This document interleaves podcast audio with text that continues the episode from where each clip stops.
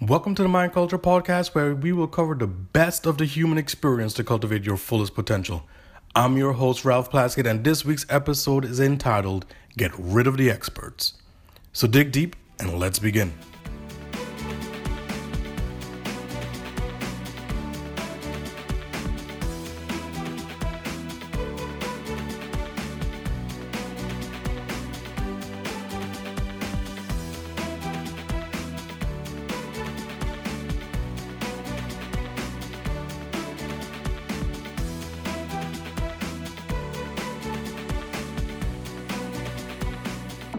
You want to innovate your industry, business, program, or project? Do you want to innovate your leadership, your organizational culture, or your teams? Do you want to innovate the relationship with your friends and family, spouse, or the kids? Then the simplest way of stimulating innovation is to get rid of the experts and the expert within yourself.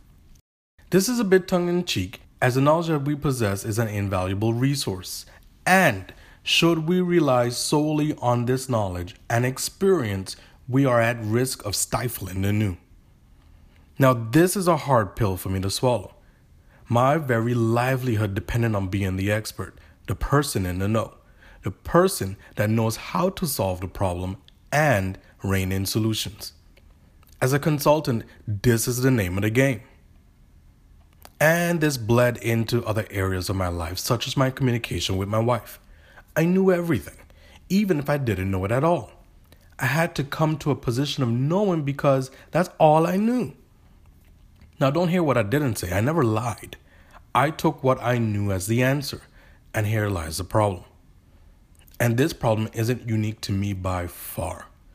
To be an expert is to know and to be confident, married even to that knowing. Now, again, don't hear what I didn't say.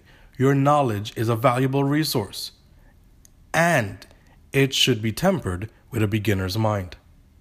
Here's what I mean the world's best, well studied, with countless hours of practice, challenges, and tournaments in the sport of martial arts are called masters or grandmasters. To the best of my knowledge, this is mostly a Western connotation and it describes someone senior or experienced in martial arts. The translated term in Asian martial arts means teacher. I'll come back to this point later. You see, to be a master, you must be well versed in your field or fields of martial arts. You are the expert at this point. And here is a beautiful aspect of martial arts which is also present in most sports, but has somehow evaded elsewhere. The greatest of masters recognize that to be a master also means to be an apprentice. Yes, as a master, you wield your art form as an expert and you challenge yourself to be better, faster, more precise, more anticipatory. You wield your art form as an expert and practice as an apprentice. Some of the best teachers that I know operate in a similar fashion. They are well versed in their field they know their field in and out. And in my opinion, what makes them the best is that they operate both as master and apprentice, expert and novice. This polarity leaves the door open for the new, for the ideas that challenge their assumptions and assertions of a given subject. In order to operate from this vantage point, you have to be willing to let go of the quote unquote expert status. You have to be open to the possibilities that can breathe new life into a stagnant field. This requires a harmonious mix of humility and confidence. This reminds me of a story that Nita Strauss, who toured with the Alice Cooper Band, shared during a talk at Google. And then um, I did two videos, which were about five minutes each, so it should have taken them, in theory, 10 minutes to watch the whole thing. And Bob Ezrin called me like about a minute and a half after I pressed send, and he said, "This is not what we want at all. like, like, this is this isn't it." Um, you know, do you know what band you're you're auditioning for? I was like, no, no, no, I know. Like, I just, I now I see what you want. Like, okay, hold on, let me do it again. So I, you know, I went through it twice more, and at the end he said, Alice needs a rock guitar player. Can you become a rock guitar player in time? Which was about two and a half weeks before the start of the Motley Crue tour. and I said, Absolutely. Absolutely, I can. And he said, Well, you answered that really quickly. We're on the, he called me on the phone and woke me up. And he said, Can you become a rock guitar player in time? And I said, Yes.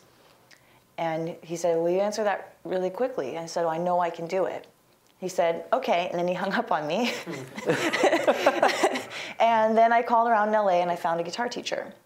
And I said, Dude, please, like, I need some licks. like, help your girl out.